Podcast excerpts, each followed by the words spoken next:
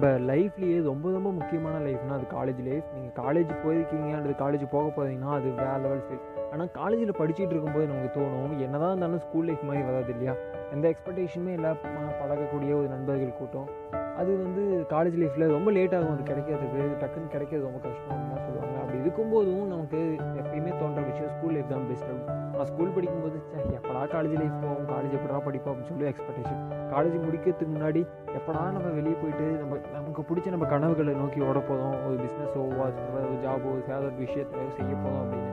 ஆனால் ஒன்று செதுக்கி எடுத்துரும் அதனால் முடிஞ்ச அளவுக்கு எக்ஸ்பெக்டேஷனை கம்மி பண்ணிட்டு இமேஜினேஷனை கம்மி பண்ணியிருந்தேன். பட் ட்ரீம் ரொம்ப முக்கியமானது. உங்கள் ட்ரீமை விடாதீங்க. பட் எக்ஸ்பெக்டேஷனை கம்மி